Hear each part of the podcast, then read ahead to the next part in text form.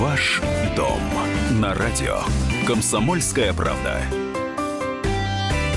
Здравствуйте, мы в прямом эфире радио «Комсомольская правда». Меня зовут Валентин Алфимов. Рядом со мной Елена Аракелян, замредактор отдела экономики.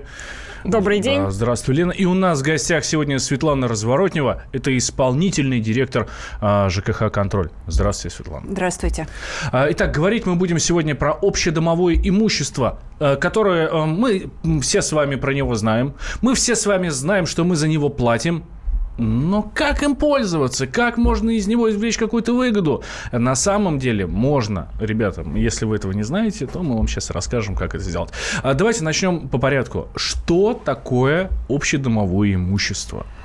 Ну, в жилищном кодексе у нас говорится, что любое имущество дома, предназначенное для обслуживания более чем одной квартиры. Конечно, в доме бывают помещения, которые изначально по проекту предназначены для каких-то коммерческих целей. Ну, вот, например, в советское время это были встроено-пристроенные помещения, которые строились там на какие-то отдельные деньги, которые на это ассигновались. Но вот все остальное – крыши, стены, лестничные клетки, чердаки, подвалы и даже при определенных условиях участок перед домом – это то имущество, которое называется общедомовым и которое на правах общедолевой собственности принадлежит всем, кто владеет помещением внутри этого дома.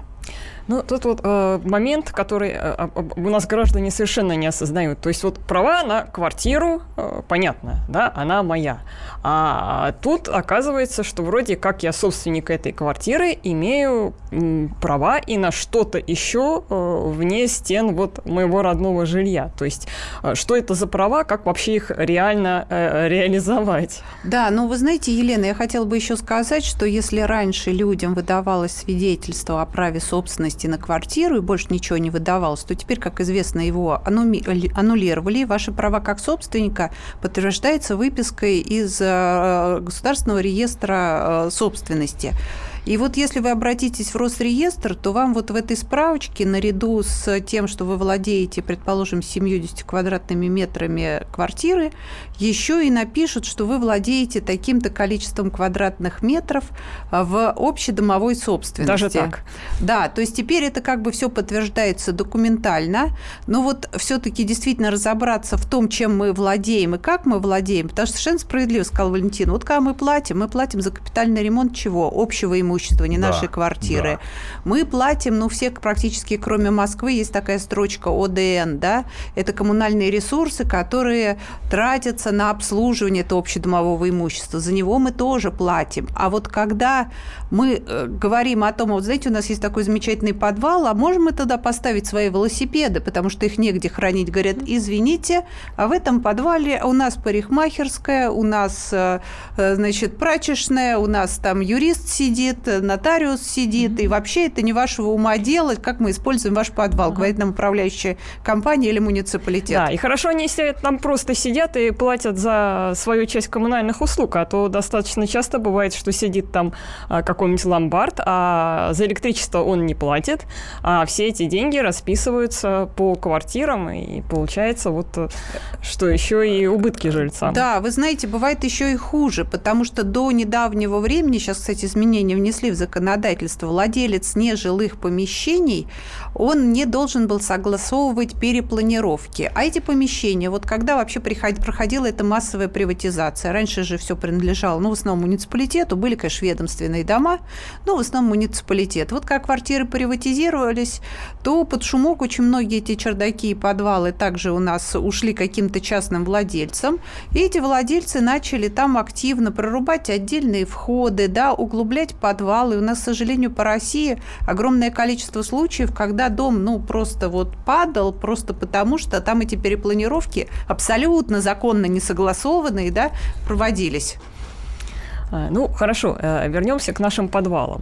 Вот есть у нас желание, чтобы использовать подвал для хранения велосипедов. У нас народ в доме ведет здоровый образ жизни, велосипеды, ну, коляски, опять же, есть, там лыжи, много чего набирается. Да. Хотим. А там живет какая-то контора, откуда она взялась, никто не знает, за что она платит и кому, тоже непонятно. Как на практике реализовать свои права на этот самый подвал? Ну, для начала, действительно, каждый желающий, ну, к сожалению, там уже за деньги, может запросить выписку из Росреестра, чтобы узнать, а кто, собственно говоря, владельцем этого подвала является. Вот если... То есть он вполне может быть не общий. Да, к сожалению, они были действительно проданы многие. Ну, проданы, к сожалению, незаконно. Но вот уже с тем, что продано, довольно сложно что-либо сделать. Ну, если только идти к владельцам там и договариваться, говорить, ты живешь в нашем доме, давай поучаствуй и так далее. Но есть очень много помещений, которые по факту не приватизированы, но муниципалитеты вот каким-то странным образом записали их на свой баланс. И они считают, вопреки жилищному кодексу, что это они владельцы. Вот знаете, особенно эта история часто встречается в Москве. Я сама в своем доме там проводила собрание общих собственников. И вот у нас какое-то количество квартир владеет мэрия. Ну, департамент имущества, это везде так, да? Но вот когда они заполняли свои листы для голосования, а известно, что на собрании у нас голосуют не физические лица, а квадратные метры. Сколько у тебя метров, условно говоря, столько и голосов. Это если это СЖ?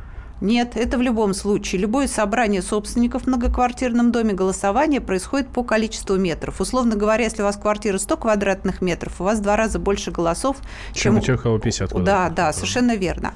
Вот, и мэрия, то есть, ну, по крайней мере, управа, которая представляла ее интересы, нам написала, что поскольку они владеют лестницами, там, прихожими, тамбурами, то у них очень большой... Чердаком, крышей. Да, да, да, это они даже не усомневают. Вот. Но я уже не говорю там про какие-то крыши, действительно, по которым тянутся провода, провайдерами, да, между прочим, это тоже наше общедомовое имущество, за которое вообще-то провайдеры по жилищному кодексу должны платить, но они либо не платят, вот договариваются так втихую там с управляющими компаниями.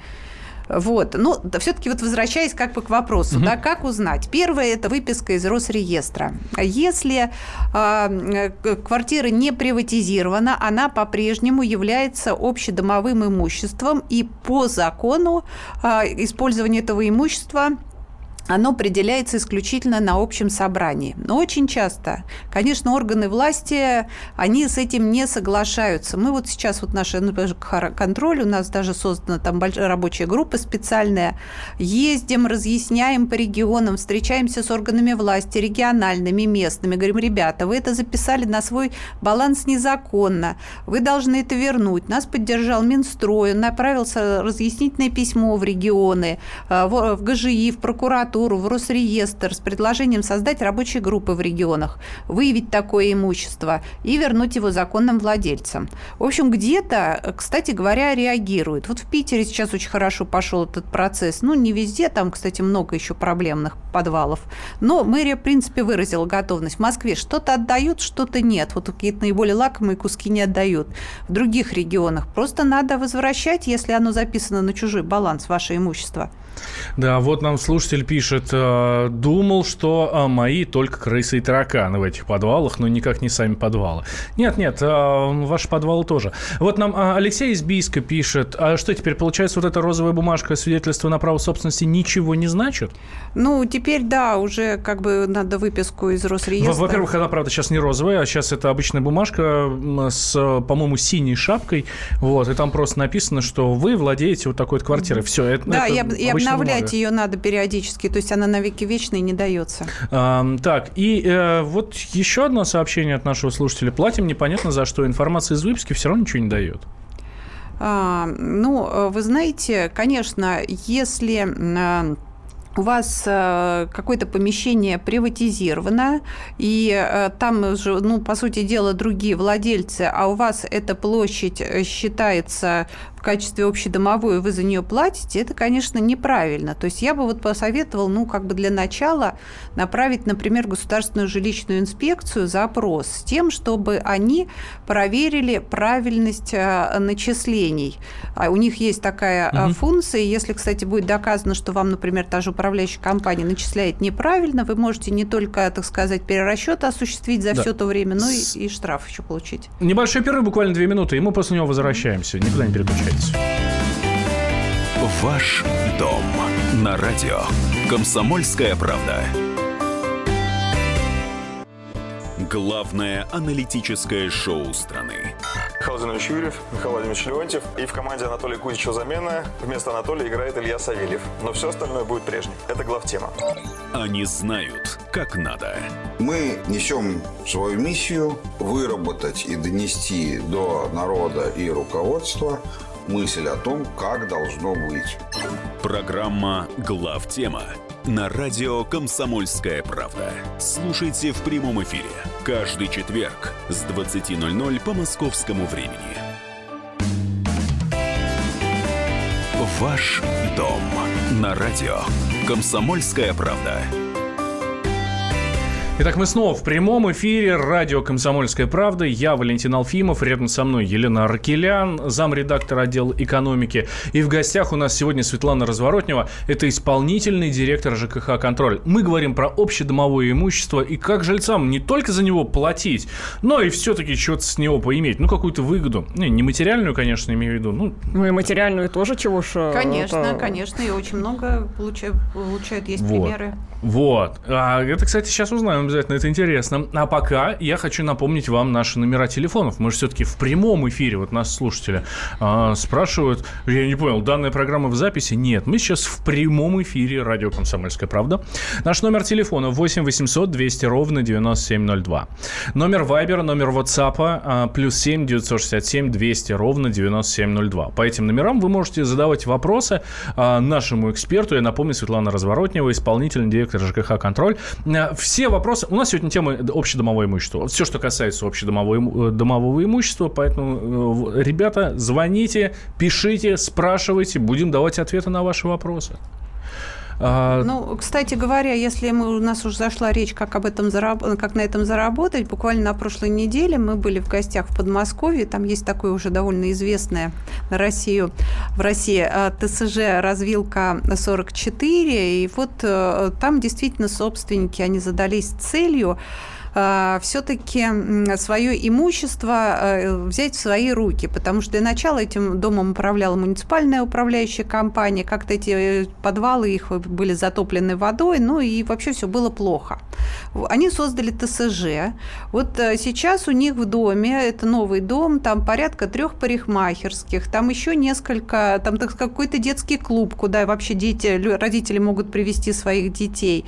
Там прекрасная огороженная территория, с шлагбаумами, и на территории в том числе, например, стоит ларек по продаже молока свежего, то есть это удобно жителям, это дает доход дому, и вот в результате они, во-первых, снизили платежи за содержание дома, то есть они у них ниже, чем в соседних домах, хотя там своя аварийно-диспетчерская служба, они там сохранили, например, свой паспортный стол, людям не надо ездить куда-то там в ЕРКЦ или в какое-то другое место. Они провели прекрасный ремонт, они, значит, каких-то самых активных граждан вообще освобождают от платы там периодически. Даже так? Да. Это возможно? Да, но это их решение, и что касается капитального ремонта, они, конечно, не ждут, когда придет там срок программы, все, что нужно, они ремонтируют в срок. Вот прекрасные примеры, таких становится все больше и больше. То есть, а как это технически возможно? То есть вот стоит у них на территории киоска с молоком. То есть за аренду этого киоска деньги идут на некий общий счет дома? Или как это получается? Да, совершенно верно. Ну, чтобы эти деньги было 100% видно, конечно, лучше, чтобы это был ТСЖ, потому что у ТСЖ есть собственный счет, у всех прочих домов,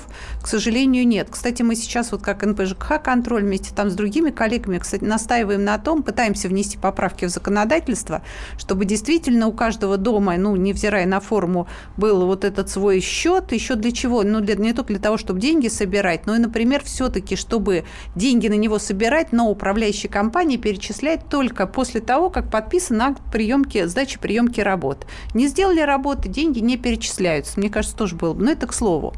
А что касается, территории придомовой, то, конечно, очень важно, чтобы она была отмежована, чтобы как-то на кадастровый учет было поставлена эта территория. Что для этого нужно сделать? Новые дома, к слову сказать, которые принимались после принятия жилищного кодекса, скажем, 10-летней давности, у них уже вот этот участок, он сформирован из документации, которая вместе с домом, там в доме, кстати, указаны все нежилые помещения, все общедомовое имущество обозначено, и в том числе есть этот участок земли. В более старых домах этот участок не выделялся. То есть собственникам нужно предпринять какие-то усилия для того, чтобы это кадастрирование, разметку произвести. Они также должны на общем собрании принять это решение, поручить там кому-то из совета дома, вызвать инженеров, геодезистов, чтобы они все это обмерили, с муниципалитетом согласовать размеры этого участка, и все. Кстати, у нас разные территории в районе России. Например, в городе Твери не стали дожидаться, пока собственники такую работу предпримут. Они взяли и всю территорию города Тверь разбили на участки и приписали каждый участок к какому-нибудь многоквартирному дому. То есть там в составе общедомового имущества какие-то шоссе, межквартальные проезды. Там, понятно почему, потому что в Тверском муниципальном бюджете денег нет, а они все повесили содержание на собственников. С этим как раз связаны определенные страхи людей, особенно таких старых домах. Мы сейчас оформим этот участок придомовой, а у нас резко вырастут потом платежи. Многие уверены, что, во-первых, за это будут брать земельный налог. Сейчас налогом на недвижимость всех запугали, уже дальше некуда. И, во-вторых, что вырастет каким-то образом плата за содержание всего этого добра, особенно потому что, что там на участке, там газончик стричь надо, деревья поливать, там, не знаю, асфальтировать дорожки и так далее. То есть это же, получается, тут тоже должно делаться за счет жильцов. То есть насколько эти страхи оправданы? Нет, безусловно, любая собственность – это в первую очередь обременение. И, конечно, пока налоги на участки под многоквартирными домами у нас не взимаются в Москве, насколько я знаю. Уже хорошо. Да, но кто знает, как там изменится ситуация. И, конечно, все равно, видимо, будут и налоги на землю. И, конечно, надо будет этот участок содержать. И, конечно, там будет бессмысленно требовать от муниципалитета, чтобы он поставил детскую площадку. Это будет надо ставить за свой счет. Но весь вопрос, конечно, расчета. Есть дома, в которые находятся в очень таких, на дорогой земле, да, и даже живут там не бедные люди, хотя бы с точки зрения того, чтобы обеспечить собственную парковку и не пустить чужих туда, хотя в Москве это можно делать и немножко по-другому, да, шлагбаум просто поставить, сделать свою парковку, там, огородить участок, защитить детей от посторонних. Люди на это идут. А если действительно земля востребована, если, например, в центре города, и там можно поставить какие-то коммерческие объекты, то это может быть еще и окупаться за счет каких-то других дополнительных доходов. У нас есть звонок. Михаил Васильевич нам дозвонился из Одинцова. Михаил Васильевич, здравствуйте. Да, добрый день. Здравствуйте. Я хотел спросить, у нас в доме, например, есть такая комната на первом этаже, как говорили в начале строительства дома, коляски туда. Да, колясочные, да. И так далее. И почему-то она занята уже 20 лет с лишним. И сколько писали, спрашивали все владельцы дома. Там то армяне какие-то жили, то сейчас вроде бы какие-то ветераны, хотя там никого нет, раз в полгода собирают 2-3 старушки, какие-то подарки выдают. Комната закрыта, а люди вынуждены пристраивать пристроечки под лестницей, таскать коляски на 9 этаж, потому что в лифт не влезают и так далее. Что можно? Писали, обращались к властям города, бесполезно. Пишут какие-то глупые, набор слов какой-то, что в ЖКО, что у властей города. Что можно сделать, чтобы Вернуть эту колясочную на свое место. Ну, а вот что вам отвечали власти города, что она является вашим общедомовым имуществом, или она, что она уже принадлежит каким-то третьим лицам? Ну, там набор слов, понимаете, непонятно что. Мы вот туда-сюда. Хорошо. Первый раз написали правильно, что вы беспокоитесь. Мы писали, что террористы вокруг дома взрывались раньше, лет 15 назад. Вот вы правильно делаете, а потом уже набор слов. Типа, с точки зрения банальной эрудиции, вы не вправе игнорировать тенденции. Хорошо, хорошо, но давайте будем исходить из хорошего варианта, что эту комнатку еще колясочную не успели никому продать. А она как бы по-прежнему относится к составу общедомового имущества. Вы инициируете проведение собрания. Кстати, вот собрание сейчас стало проводить немножечко легче. Например, если собственники вашего многоквартирного дома, которые владеют там 10% помещений, обратятся в управляющую компанию вашу, то она обязана вот это собрание организовать собственными силами. Собрание проводите, ставите на повестку дня вопрос использования общедомового имущества и принимаете там решение. В данные колясочные хранить коляски и велосипеды. И, соответственно, если это решение вашей управляющей компании не выполняется, вы обращаетесь в ГЖИ в первую очередь, и как бы там в органы, там, я не знаю, надзора, может быть, в прокуратуру также можете обратиться, потому что ваше решение вашего собрания – это закон по управлению такими помещениями. Сейчас небольшой перерыв будет. Я смотрю, тут есть уже у нас и вопросы в Viber, в WhatsApp. Обязательно будем их задавать. Я напоминаю, что мы в прямом эфире. Это значит, что вы можете к нам дозвониться. 8 800 200 ровно 9702 наш номер телефона. Viber, WhatsApp +7 967 200 ровно 9702. У нас в гостях Светлана Разворотнева, исполнительный директор ЖКХ «Контроль». Мы говорим про общедомовое имущество. Как жильцам, не только за него платить, но и извлекать из него выгоду. Как мы тут узнали, можно даже материальную выгоду. Еще Елена Аракелян, замредактора отдела экономики у нас в студии. Ну, а я Валентин Алфимов. 4 минуты, и после новостей мы возвращаемся. Никуда не переключайтесь. Ваш дом на радио.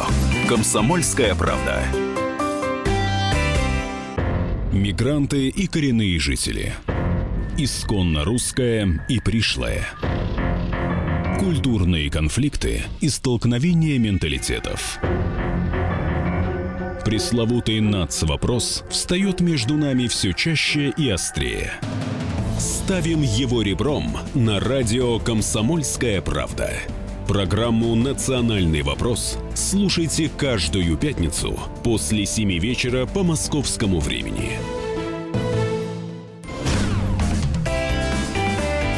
Ваш дом на радио. Комсомольская правда. Итак, снова мы в прямом эфире радио «Комсомольская правда». Я Валентин Алфимов, рядом со мной Елена Аракелян, замредактора отдела экономики. И у нас в гостях Светлана Разворотнева, исполнительный директор ЖКХ «Контроль», зампред комиссии по ЖКХ, строительству и дорогам Общественной палаты Российской Федерации. Говорим мы про общедомовое имущество, как жильцам не только за него не платить, но и извлекать выгоду. Я напомню, что наш телефон 8 800 200 ровно 9702. Вы можете звонить, задавать свои вопросы по теме. Если не по теме, не будем выводить вас в эфир. И Viber, WhatsApp для ваших сообщений +7 967 200 ровно 9702. Ну вот хорошее сообщение от нашего слушателя. Почему при установке интернет-оборудования в нашем доме компании-провайдеры спрашивают разрешение у управляющей компании, а не у жильцов дома? Строго говоря, вы поручили управляющей компании управлять вашим общим имуществом. Поэтому они, конечно, в направе оперативного управления с ними и договариваются. Но вообще, если строго следовать закону, то вы должны принимать решение, за сколько использовать вашу крышу, кому использовать. Кстати говоря, по поводу провайдеров сейчас кипят очень, большие споры. Например, Министерство связи, оно ссылается на закон о связи лоббирует законопроект, по которому вот любой там провайдер может зайти в дом, вот захотели вы там, предположим, не какой-нибудь Ростелеком себе подключить, а там, я не знаю, что-то другое, да, вы с ним вот индивидуально договорились, он вам обязан предоставить доступ, и, соответственно, если это надо по крыше дома провести, по стене, то он должен это сделать совершенно не без препятствий. Но тогда, конечно, вот те, кто управляет жильем, говорят, ну как же так, тогда вот эти провода, мы не разберемся. Ну, здесь должна быть какая-то определенность, потому что у нас вот как бы один закон противоречит другому, и получается, что ну, не исполняется ни тот, ни другой. Вот, то есть, видимо, сейчас какие-то решения будут приняты в этом отношении. Тут еще больной вопрос обычно по поводу рекламных конструкций, да, которые тоже и на крыше, и много вопросов возникает, Где деньги, Зин?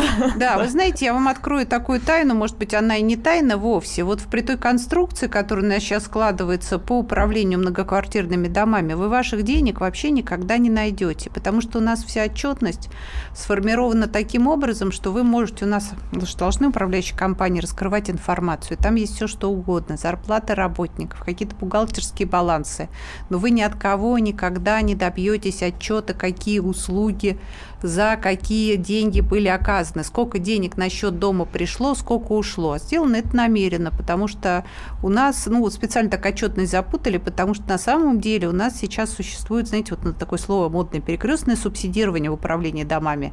Есть старые дома, ветхие, там то, что набирают жители, ну, вот по тем ставкам, которые сейчас используются, его вообще не хватит ни на то, чтобы вот полный комплекс работ по дому провести, а есть новые многоквартирные дома, и там, конечно, денег просто, ну, как бы больше собирается, чем тратится. И вот за счет одних таких домов обычно финансируются старые. Когда заходит какая-то компания в муниципалитет, ей говорят, ну вот ладно, бери там, не будь мэрия препятствий чинить, бери новые там дома, но в нагрузку еще старые возьмешь. Вот у нас и получается, что где-то прибыло, где-то убыло. А собственник, если он хочет свои деньги собирать на своем счете, все-таки лучше создать ТСЖ. Есть у нас звонок, и наш номер телефона, напомню, 8 800 200 ровно 9702. Из Москвы к нам звонок. Андрей Владимирович на связи. Здравствуйте, Андрей Владимирович. Здравствуйте. Вот, ну, у меня вопрос к эксперту более риторический. Фактически, вот товарищ говорил из Одинцова про колясочную комнату, в которую невозможно попасть. Но если я вообще домовое имущество, и меня туда не пускают, но по меньшей мере это мошенничество, если не прямое хищение. Вот представьте себе, да? Это первое. Почему не возбуждаются уголовные дела по этим вопросам? Ведь это же очевидно. Это первый вопрос. И второй, допустим, если у нас общедомовое имущество, и вдруг ни с того ни с сего, где-то за нашей спиной, кто-то его продал. Почему Росреестр это фиксирует? Вот эти вопросы. Я понимаю, что эксперт может на это не ответить. Это, наверное, выше его компетенции. Нет, ну почему? Почему? Я как раз отвечу. Вы вот очень точно ставите вопросы. У нас, кстати говоря, на прошлой неделе был такой круглый стол как раз в Общественной палате по общедомовому имуществу. Мы пригласили туда представителей Росреестра. И, честно говоря, очень такая была... жаркая беседа, им тоже задавали абсолютно такие же вопросы. Почему вы регистрируете помещение, которое явно носит признаки общедомового? Почему вы... А второй вопрос был такой, вот смотрите, муниципалитет записал, это мое имущество. И даже когда ему объяснили, что он не прав, он готов его отдать, Росреестр говорит, а как его снять теперь с баланса? Оно у них на балансе, а если мы его сейчас снимем, так оно бесхозно, его с торгов надо продать, ваш подвал. Есть много вот таких вот сейчас юридических несостоятельностей, стыковок, Росреестр, ведь там тоже мухлюют, знаете, муниципалитеты, они же не показывают, что это, так сказать, подвал. Они пишут там, делают какой-то план БТИ, пишут, это помещение там другого назначения. В общем, много мошенничества в этой сфере. С Росреестром, кстати, мы сейчас вот буквально на прошлой неделе встречались там с руководителем профильного департамента. Они очень хорошо понимают тоже сейчас задачу и Минстрой, что надо это имущество собственникам возвращать, но надо настроить анализировать ситуацию в регионах. Поэтому сейчас в регионах эти рабочие группы создаются. С Москвой мы будем работать отдельно, потому что, конечно, позиция Департамента имущества Москвы, она, честно говоря, вызывает изумление у всех людей. Вот когда люди бьются, знаете, вот изо всех сил с применением там огромной армии адвокатов за какую-нибудь лифтерную, там, да, вахтерскую, 8 квадратных метров, которые они даже использовать не могут, но они делают все, чтобы не отдать это жителям, это, конечно, вызывает вопросы. Но вот надо им разъяснять, я думаю, немножко у нас сейчас ситуация сдвигается. А то, что не пускают, кстати говоря, и правильно не пускают, потому что если, ну, как бы всех пускать, да, ну, например, на чердак, да, то террористы туда тоже придут, наверное. Надо его использовать, но использовать с сохранением техники безопасности, если вы это имели в виду. Есть у нас еще один звонок. Нам дозвонился Сергей Андреевич. Здравствуйте, Сергей Андреевич. Да. Скажите, пожалуйста, у меня вот такой вопрос. К какой собственности относится Красноярская котельная и за какие финансовые средства необходимо ее ремонтировать, если она уже подошла, ну, лет 15-20 уже прошло ее эксплуатации? Ну, я так подозреваю, что крышная котельная – это тоже часть вашего общедомового имущества. Ну, как правило, именно такие проекты существуют. И в том числе ремонт этой крышной котельной – это часть программы капитального ремонта многоквартирного дома. И, соответственно, делать это надо, если вы в общем котле, то это будет должен делать региональный оператор. В общем, для начала посмотрите, пожалуйста, не сказали, по-моему, какой регион, да? Да нет, не сказали. Да, ну, в любом случае на сайте региональных операторов капремонта есть все региональные программы, все дома со всеми коммуникациями инженерными, там должны быть поставлены сроки, когда у вас что будет делаться. Вот посмотрите, вы свою котельную там тоже должны найти. Вопрос от слушателя, от Игоря из Краснодара. Есть комната для консьержа. Консьержа, соответственно, нет. Как ее можно взять в личное пользование? В личное никак, потому что общее имущество многоквартирного дома принадлежит всем собственникам дома. Если только общее собрание примет решение, что она вам отдает на каких-то условиях, ну, например, я не знаю, сдают в аренду, тогда вы можете там как бы чем-то воспользоваться, но никак иначе. Ну, откройте там, в конце концов, ту самую палатку с хорошим молоком. С кофе. Кофейню, да, и все, и будет вам счастье, будет в личное пользование. Ждем ваших звонков еще. 8 800 200 ровно 9702. Это наш номер телефона. Я хотела еще вернуться к вот придомовой территории. Там еще один интересный вопрос существует. Ну, понятно, что там устроить свою парковку, построить шлагбаум, да, то есть это как раз то, что многих побуждает эти участки оформлять в общедомовую вот эту собственность. А вот сейчас, ну, если взять ту же ситуацию по Москве, да, с массовым там сносом, строительством и так далее, то есть вот у нас, допустим, сносили рядом пятиэтажки и стали строить новые дома и отхватили часть территории, где была парковочка перед домом. Соответственно, сейчас место, где можно поставить машину, значительно стало меньше. Вот помогает ли решать такие ситуации вот это вот оформление? Да, безусловно. В первую очередь эти ситуации помогают, потому что если у вас официально все это оформлено, только вы решаете, где там парковочку сделать, да, кого пустить, кого не пустить. Но если говорить, кстати говоря, про земельные участки, я хотела еще дополнить, что у нас сейчас активно реализуется такой приоритетный проект, называется он «Комфортная городская среда». Там за деньги, в том числе и федеральные, у нас по городам активно ремонтируются, какие-то благоустраиваются общественные пространства, дворы как раз.